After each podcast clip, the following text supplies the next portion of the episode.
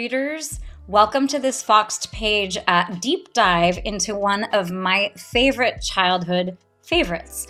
These um, explorations of these childhood favorites are so excellent for me because I, you know, I was a reader as a kid like a lot of us were, there was actually not a lot else to do, you know, when we were little. Uh, but but I found that that these there were several books that stayed with me, and one of them, of course, was "Are You There, God? It's Me, Margaret." It feels like the book of a generation in many ways, and I wanted to go back and revisit some of these books that felt so formative because they're books that continue to be in print. They're books that you know my daughter read when she was young, and my sons.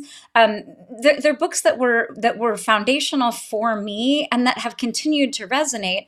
And I was very curious about whether or not they would hold up from kind of a literary standpoint. And let me tell you, Judy Blume definitely stands up from a literary standpoint. She is having a moment there's an incredible documentary about her, which I highly recommend. It's very well done, some kind of twisty, turny stuff in that documentary, and just a really engrossing and inspirational vision of this woman and, and sort of, you know, the superstar behind the books. It also really speaks to the impact of all of the books. Margaret was certainly my favorite, although I also loved Forever. Um, and I also loved Deenie, but I totally didn't get the masturbation thing. It was so subtle that I just like I don't know. I just whoosh, no, it just was all about the back brace for me with Deenie. Had nothing to do with masturbation. Uh, but I really appreciate the fact that that you know Judy Blume is being recognized right now as as a master not only of of the form of the you know the young adult book or the juvenile book or whatever we call this books for middle schoolers, uh, but but also books that are highly adaptable. So Margaret is being made into a movie and forever is being made i mean don't know what's happening with the writer's strike but forever is now being made into a television series. So i'm, I'm very happy about this idea. Judy Blume is really old she does not look old but she's i don't know late 80s and i'm so happy that she's having this very well deserved moment um, you know, and, and, is able to really be conscious of of the impact that she continues to make. So are You There, God? It's Me, Margaret again was a totally beloved book. I think it's really funny that all I remember from the book uh, is the whole question about periods.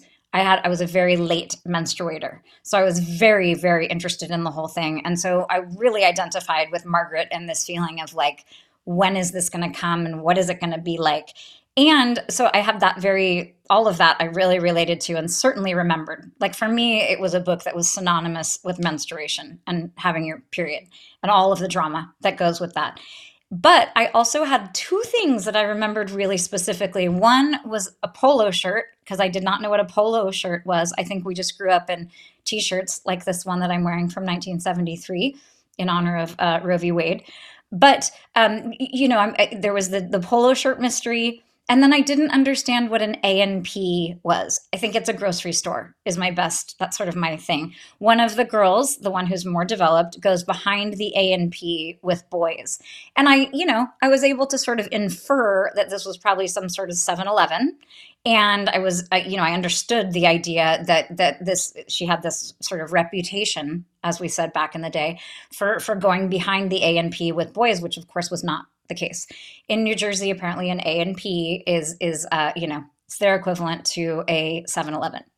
So all I remembered was the period stuff, the A and P, and the polo shirt. There's a lot more to Margaret, it turns out. So one of the surprises that was so gratifying for me is that and and I shouldn't have been surprised by this because I think it's one of the reasons why this is like a, a very you know a book that has incredible staying power. I also shouldn't be surprised because it's literally in the title. But this book is very much about religion and it's about faith and it's about God. I mean, and not God. I mean, it is God with a capital G, but it's like it doesn't feel like some sort of heavy handed capital G God. It feels like God. Like it feels like faith and the idea of something larger and the idea of some sort of spiritual, you know, communion. So I was like, wow, she, Judy Blume, turns out that Are You There, God? It's Me, Margaret is really a lot about God in this incredibly skillful way. So um, I really dug right back in. And let me tell you, if you do feel like rereading this book, it takes like an hour. um, but I, I dug in and I was very interested in the menstruation piece because, of course, that is what I remember. Also interested in the polo shirt and the A&P. But I was really taken as an adult by the religious angst and the religious difficulties that poor Margaret is facing and the grace, no pun intended, with which uh, Judy Blume handles all of that. So there was so much tension in the book also because all of you know i have the worst memory. Like i just have such a shitty memory. So i couldn't remember any of the plot. I didn't know when she was going to get her period. I didn't know you know that the other girl was going to lie. Like there were all of these things that were so surprising to me besides the polo and the a&p but one of the main tensions that i was feeling one of the kind of main questions for me is like what is judy going to do with this whole god question like I assumed that Judy wasn't going to come down with some sort of religious treatise because that really I think would not have had the staying power and it would not have appealed to me. I don't think even as like a 10-year-old. But I was so curious. I mean, this is a very large question. Are you there, God? It's me, Margaret. She's asking this question and all of a sudden I was like, "Wait, Judy Blume is going to answer the question of whether or not God is there." Like it was so it was so tense and it was so well done the way that Judy did, in fact, handle that question. So I, I um, was thoroughly engrossed, and I understood why, as a as a kid, and as a kid who grew up in a very agnostic household, my older brother and I were uh, baptized Episcopalian, and then my parents totally like ran out of steam, and my younger two siblings like no. So, uh, you know, as a kid who was very fearful about death and who was very interested in in sort of not theology and not theological sort of stuff, but was very interested in the idea of God on some level. Um, I'm surprised that this didn't resonate more. Uh, I was just too focused maybe on my period. Okay, so when we talk about the religious stuff in the book, it's really well done. So there's this deep family division for Margaret. Margaret's family is Christian. They are, in fact, so Christian that Margaret's mother is an only child.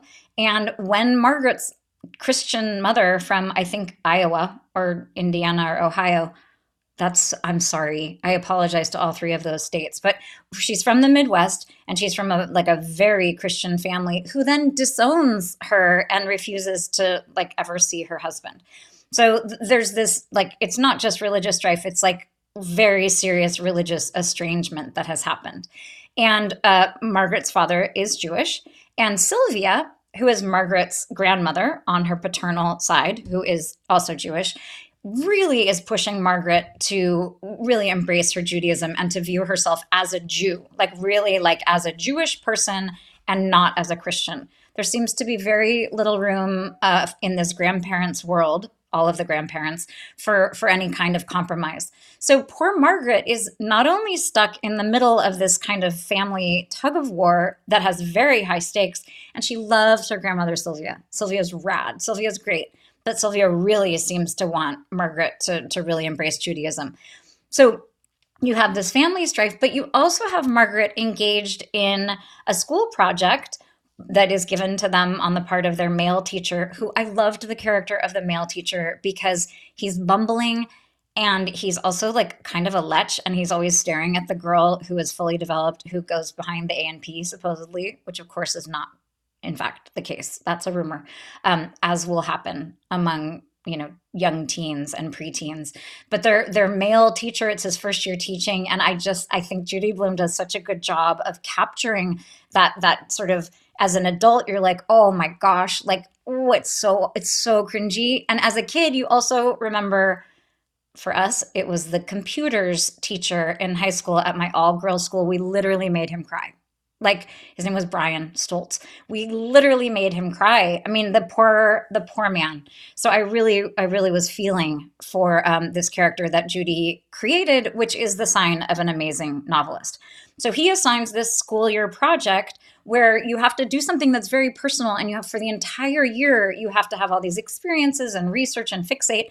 So margaret decides that she is going to do this about god and religion and she's going to figure out if she goes to like the jewish summer camp or the christian one and she's going to figure out if she's going to go to temple or she's going to go to church so so it's this real preoccupation that is so skillfully structured. You have both the family pressure and then you also have this school structure. Like the scaffolding is so smart on the part of uh, Judy Blume.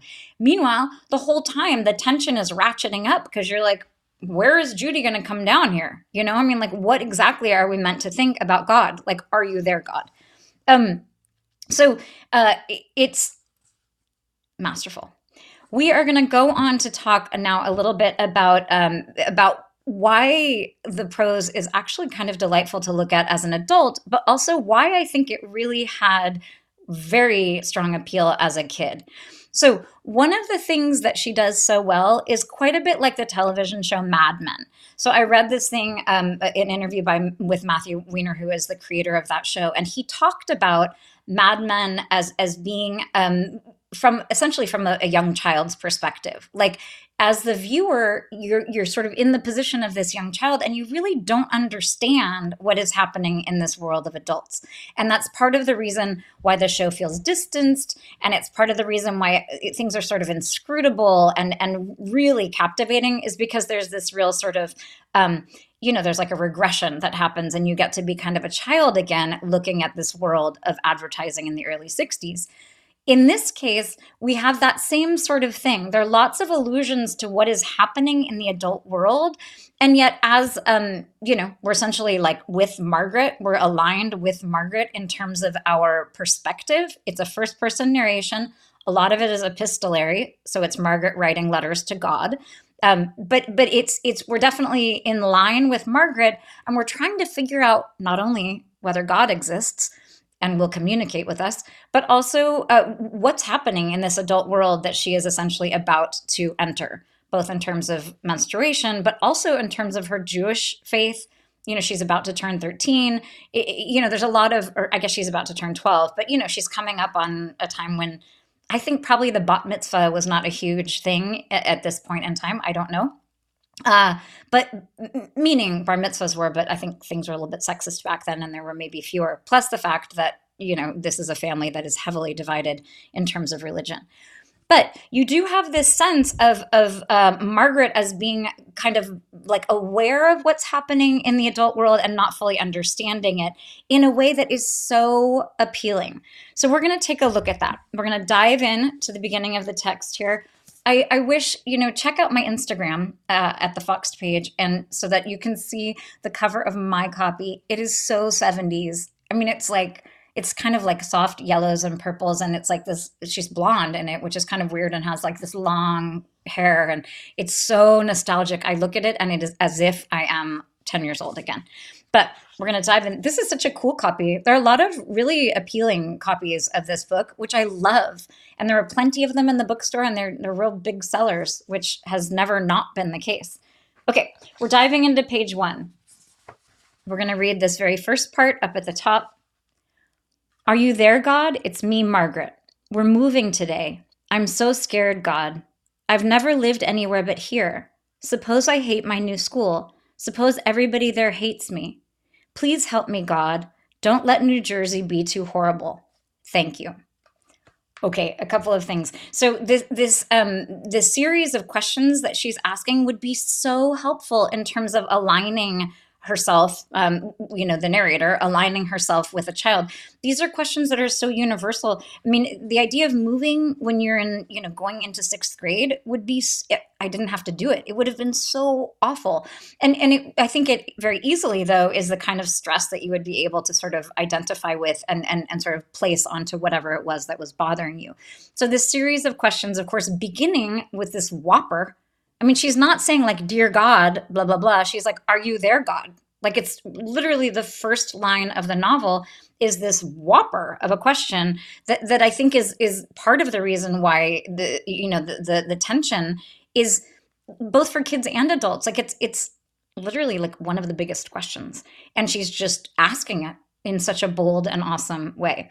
But then we get down to this part, um, and it's very beseeching. This, please help me, God. I mean, this is a kid who's who's in not, not a crisis, but a kid who's under quite a bit of stress. I love this. Don't let New Jersey be too horrible. I mean, poor New Jersey. Like, New Jersey is so beautiful and it is rightfully called the Garden State. And there are parts of it that are gorgeous. But everyone loves to shit on New Jersey. It's so sad. This is a kid who's living in New York. And, you know, of course, there's that like New York, New Jersey thing that is just, you know, there's that. But there's also just this kind of, I mean, for me growing up like new jersey was not the place that i wanted to live but i love how um, kind of bold she is about it please, sorry, don't let New Jersey be too horrible. I mean, it just it, for some reason, and again, I think as an older person, there's a certain amount of humor in that. And then thank you. So this is a kid who's also gracious and and again is not in like a crazy crisis. This is just you know she's she's giving thanks and she's asking for some kind of communion and some sort of guidance. Okay, and then we're going to dive into the actual text. And this is Margaret. Again, it's a first person narration. And it begins with the first person plural, we, but then it very quickly gets into this I narration, which again is very appealing. And I think that's somewhat standard, you know, third person and first person both being appealing to young readers. We moved on the Tuesday before Labor Day. I knew what the weather was like the second I got up. I knew because I caught my mother sniffing under her arms. I mean, I read that and I just was like, this is genius. This is genius. I mean, she's Margaret. I mean, Margaret. Yes, Margaret is asking this very large question. And then she's getting to this thing about um, really exactly what Matthew Weiner was talking about with Mad Men. Like, y- you sort of are beginning at 10, 11, you know, beginning to really be curious about the way your body is going to be changing. And there would be things about the adult world that as an adult you just would not think about, but that are so important and, and, and intriguing and mystifying for kids. And so there is, you know, the idea of deodorant and the idea of wearing a bra, like those were such a big deal to me. Like I really wanted to wear deodorant and I really wanted to wear a bra. And my mom was like, What? Like, you don't need either of those things when I was literally like 16, which was a bummer. But um, I mean, not really, but close. So, but she, but this idea of like this mother sniffing under her arms is so, um, it's really, there's a level of candor that is so appealing and also uh, uh, just this kind of um, dovetailing of, of this adult world and then also this kid world. I don't think these are these are not like ya books that are meant to appeal to adults so much. This is very and judy Blume is very clear about the fact that she is writing for kids. But the, because it's kind of a lot of kids who are straddling this kind of you know this adult world and this child world they're, they're indications of the adult world that i think are are part of the reason why they are so appealing. It's it's really giving you a window into why a parent might be smelling under their arms. Okay um, we are going to look at page two up at the top here on page two. I was really surprised when I came home from camp and found out our New York apartment had been rented to another family and that we owned a house in Farbrook, New Jersey. Okay, so uh, first of all, I was like, wow, her parents kind of did a number on her. I mean, maybe that was a good move, but it seems like kind of a crazy surprise to, to I mean, I, you know, whatever. My parents may have done this too. It was, you know, this is the, what is this, the, the late 60s I think parents made these unilateral decisions and then they told you at the last minute. So, but she's she's coming home from camp. She finds out that an, already another person is um, in her house, and this idea of Farbrook, New Jersey, is so good. Um, you know, Judy Blume is using all of the different tools that are available to writers, and one of them are names. So, this idea of um, Farbrook, first of all, it's far; it's very far away and this idea of brooking something like i won't brook any guff i think is one of those expressions like i, I won't allow anything. Um, so there's this idea of, of, of having to sort of uh, allow something but also the idea of a stream or a brook and the idea of of um, having like a division and having um, you know this idea of of uh, a far brook like there's something so rural about that too that is that is very uh, you know it's in direct contrast with their new york city apartment First of all, I'd never even heard of Farbrook. And second of all, I'm not usually left out of important family decisions. My memory's so shitty, I didn't even remember that. But apparently, she's usually not left out of them. And then this is a decision that she was left out of, which is momentous. And I think also, in some really intelligent ways, Judy Blume is, is sort of, um, you know, not hedging her bets, but she's kind of covering all of her bases to mix a couple metaphors uh, in the sense that you know if you're a kid who is normally you know, part of your family's decisions, or if you're not, you'll be able to relate to what Margaret is going through. But when I groaned, why New Jersey? I was told Long Island is too social, Westchester is too expensive, and Connecticut is too inconvenient.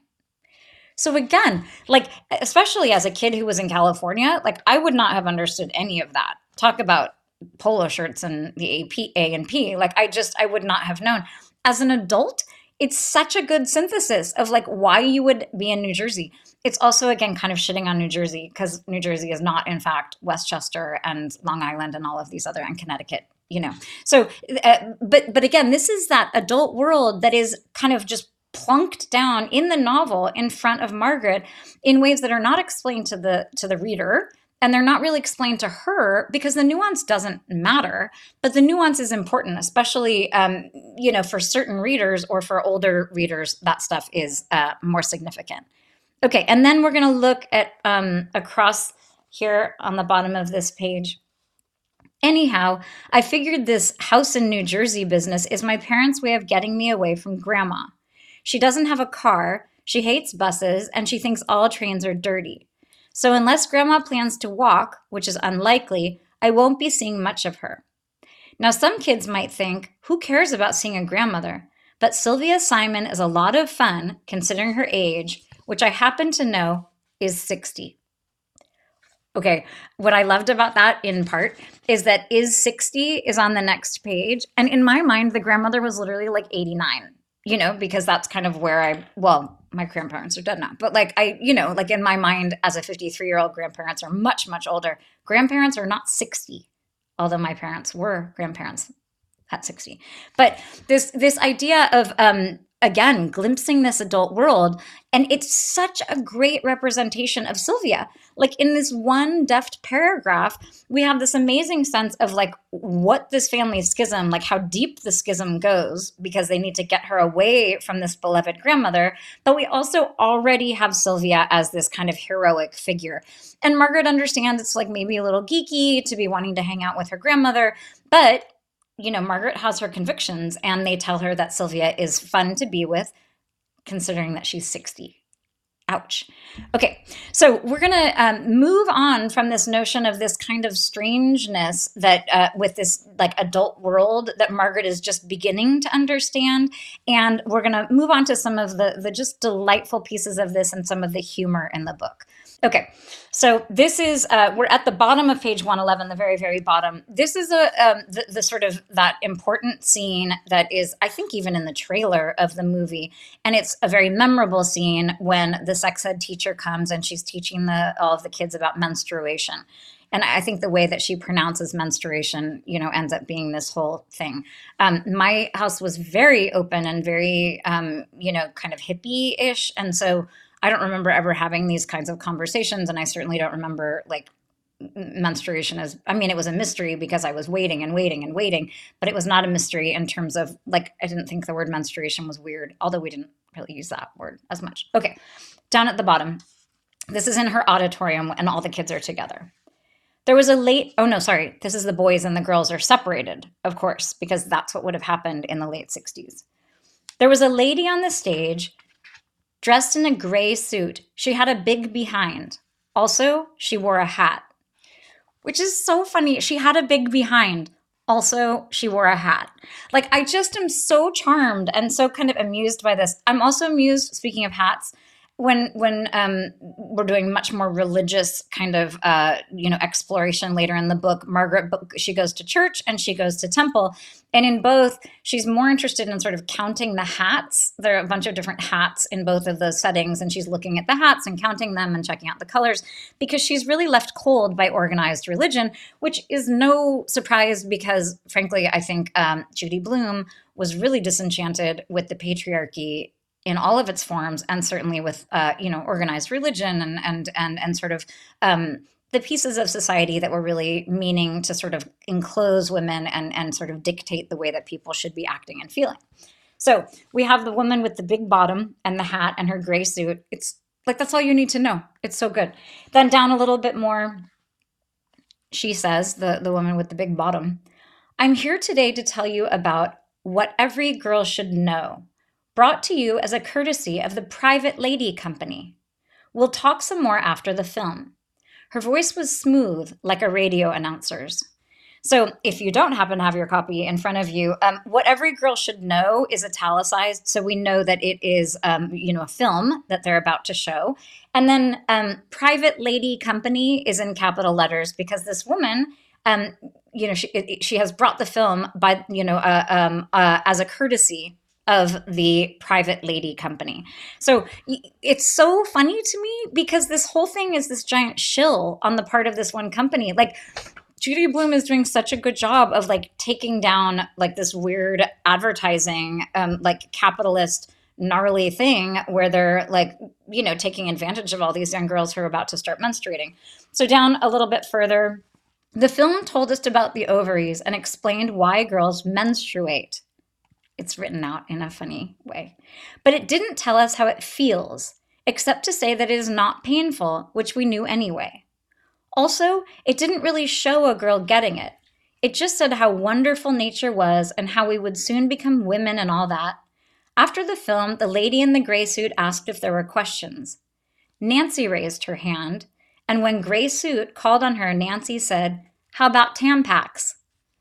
I mean, I love Nancy. Well, Nancy later becomes a little problematic, but um, I, you know, this is that's what you're wondering about as a young girl in this age. I mean, I think now we have a much better understanding, but like I mean, back in the day, even kids my age, right, when you first got it, you could use Tampax. But like, think about how political that was. Like, to have young girls, you know, inserting something into their vagina was like such a problem for people. So she says, Gray suit coughed into her hanky.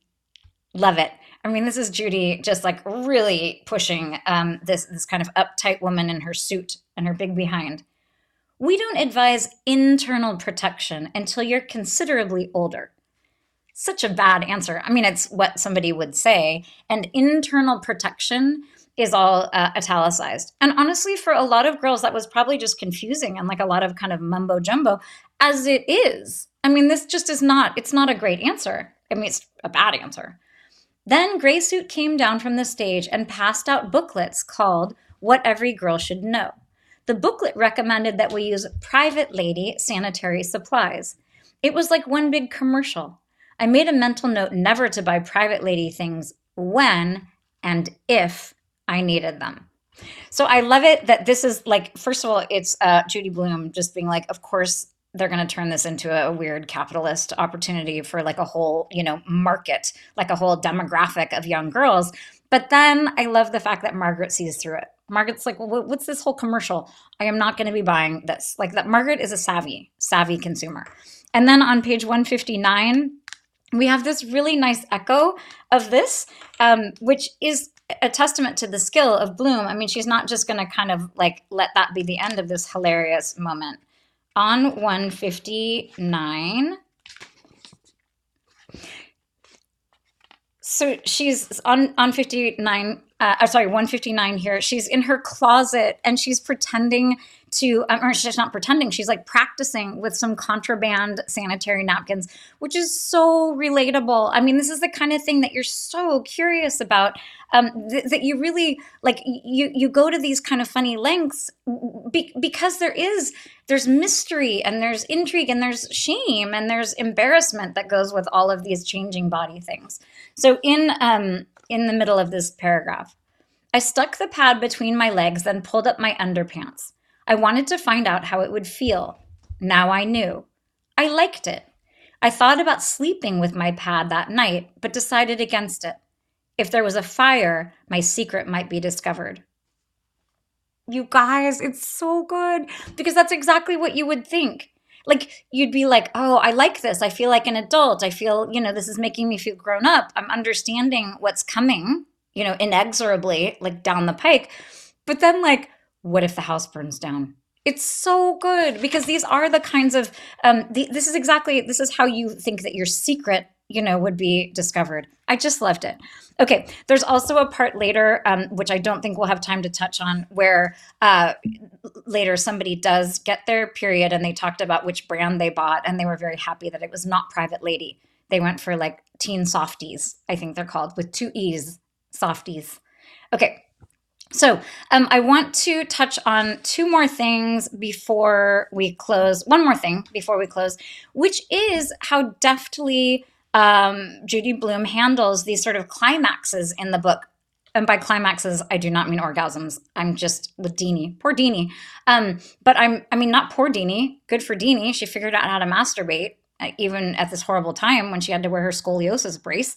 Um, but I want to talk about the climaxes in the literary sense, you know, sort of the the the the big uh, tense moments and how they kind of play out because of how deftly they are handled.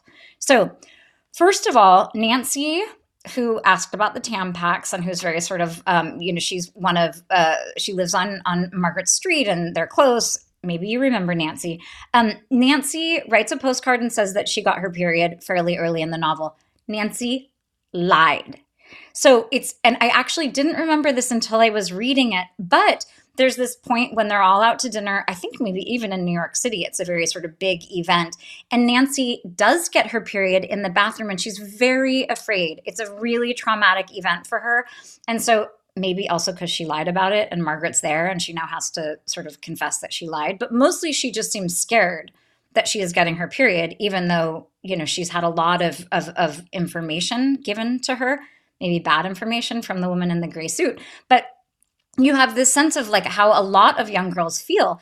So there's all this kind of drama with her mother, but Nancy uh, is not particularly reliable. And um, so, so, there's that one piece. There's a whole storyline about you know who's going to get their period first, and all of these girls, and um, and Nancy. In fact, there, there's a lot of drama involved because she lies, and then when she gets it, it's very traumatic. There's also um, an interesting storyline where Margaret is paired up with this girl named Laura, who is the woman.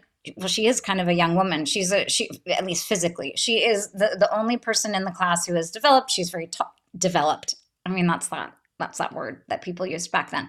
She was like an early bloomer and she was very tall and she had huge boobs and she was uh, like very womanly. And the poor thing was getting totally like stared at by the other boys, of course, in the class, but then also by the teacher.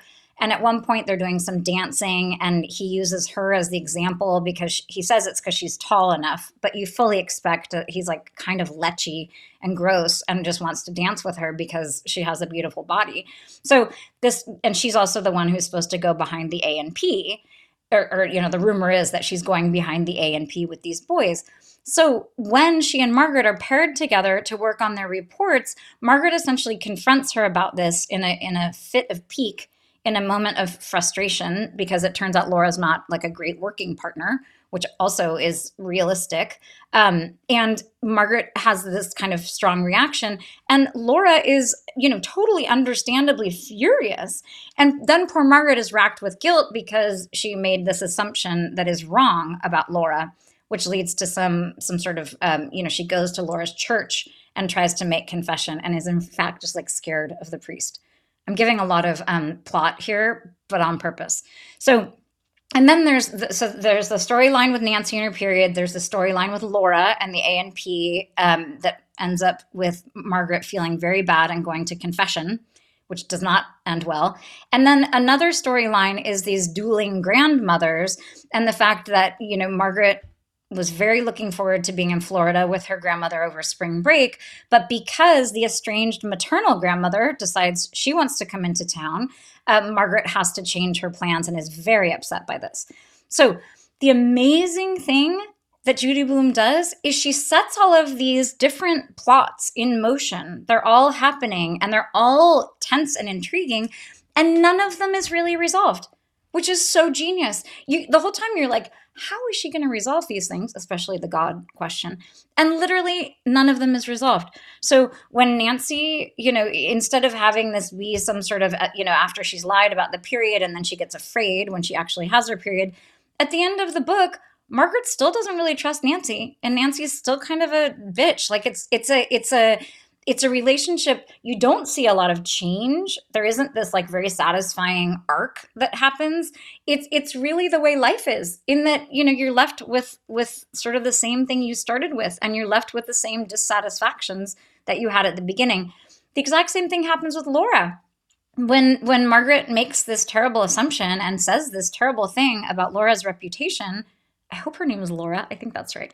Uh, but when that happens and she feels so bad and confession goes awry and she's afraid of this priest, which, I mean, again, Margaret's kind of a shrewd, you know, shrewd kid, um, it's not resolved she doesn't get to feel better. There's no kind of magical kind of wrapping up, and she and Laura do not become friends. And Laura does not like suddenly, I don't know, like in some weird 16 candles moment, you know, she doesn't sort of become accepted by the class. In fact, it just ends with Laura in the same place she was, being awkward and, and really unfairly leered at. Same thing with the grandmothers there's just not there's not a lot of resolution to these big issues and it's so it's such a good choice on judy blume's part because even as a kid even as a 10 year old i mean those things might have been satisfying and there's certainly a lot of room in literature for wish fulfillment but i think even then i would have been like really? Actually then i probably would have been like oh that's so great. But i think part of the staying power of these books is this this kind of um, ability of judy Blume to not tie everything up with a ribbon and, and and to allow things to be difficult and fraught because that's how life is certainly when you are a middle schooler. Okay so the last thing we're going to look at is the close of the novel. So this is on page 170 and 172 we're right at the very end of this book. Okay, so down at the bottom here. So one of the other plot points that has been sort of brewing is that Margaret is uh, like semi uh, in love. I-, I, wanted to say like puppy love, which I don't know if that's too dismissive or not. Like it, it seems like actually kind of an apt term. Although, what am I saying? Like I literally was, you know, in love with Brock Coffrin when I was in third grade, and it I used to like lie on the floor and listen to the Bee Gees, um, and and just was like in so much pain.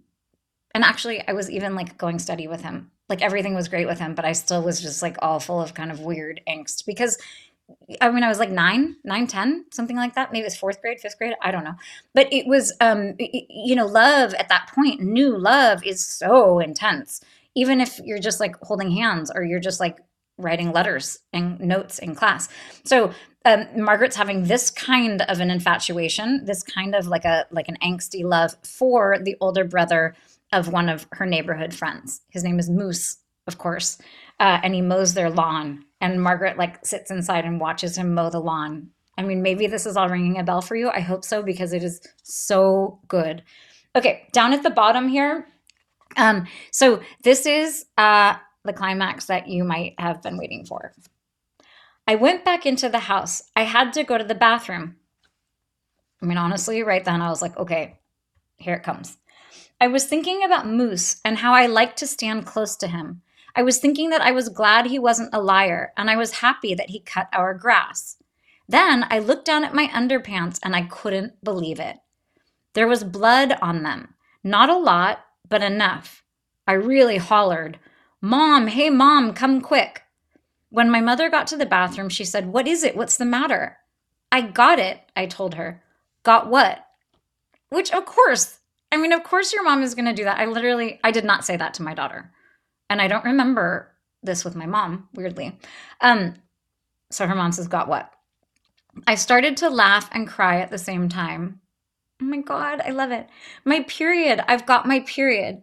My nose started running and I reached for a tissue.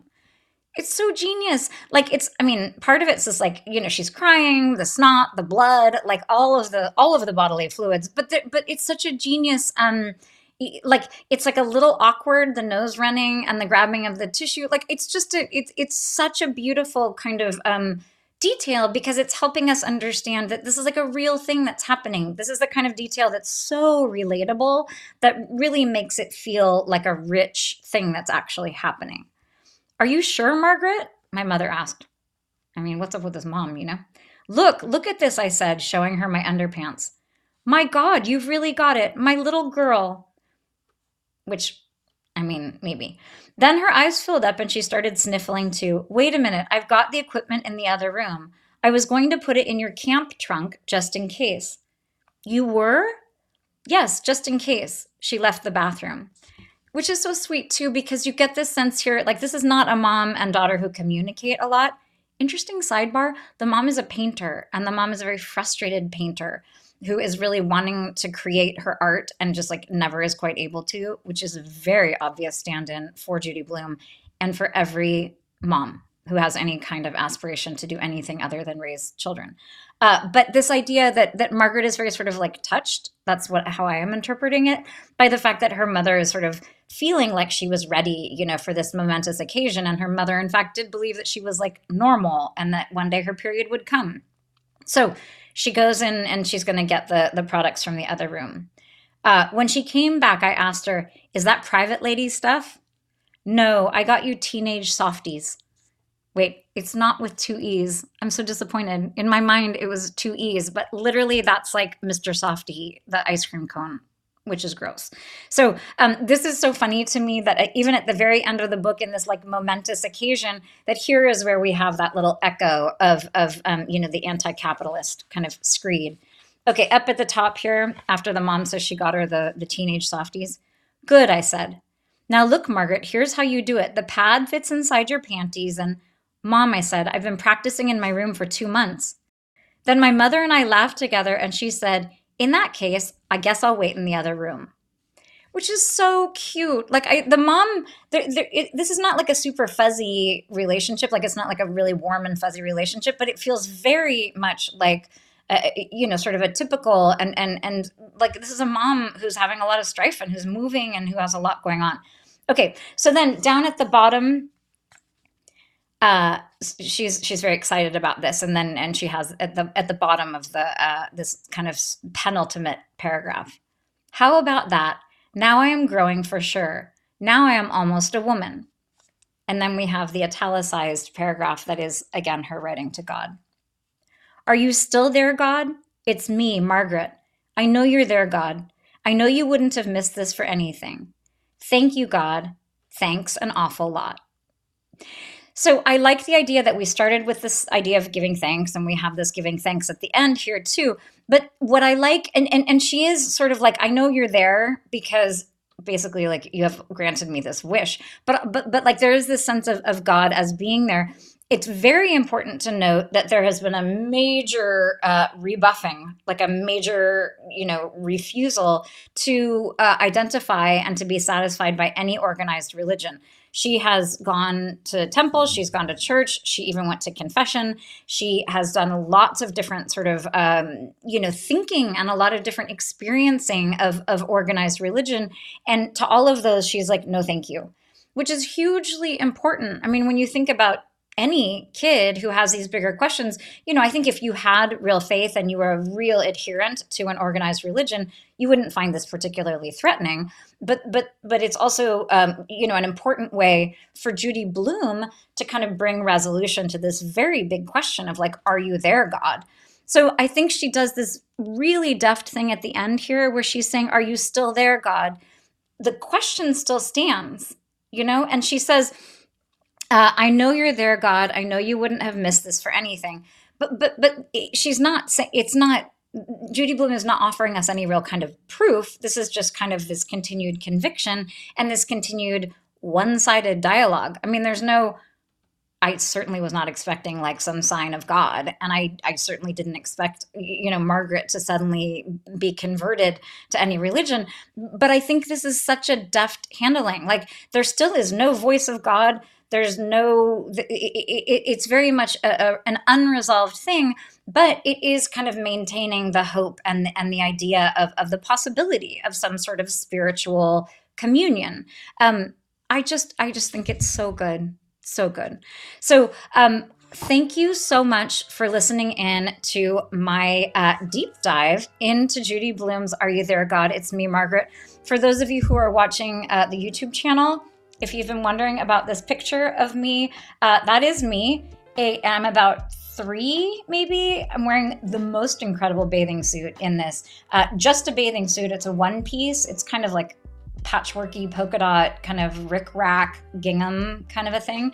Um, and I am in the bed of a pickup truck that seems to be going very, very fast because uh, I am kind of lounging over what looks like a giant tire like a like an extra spare tire, but like a huge one, maybe like a tractor tire or something.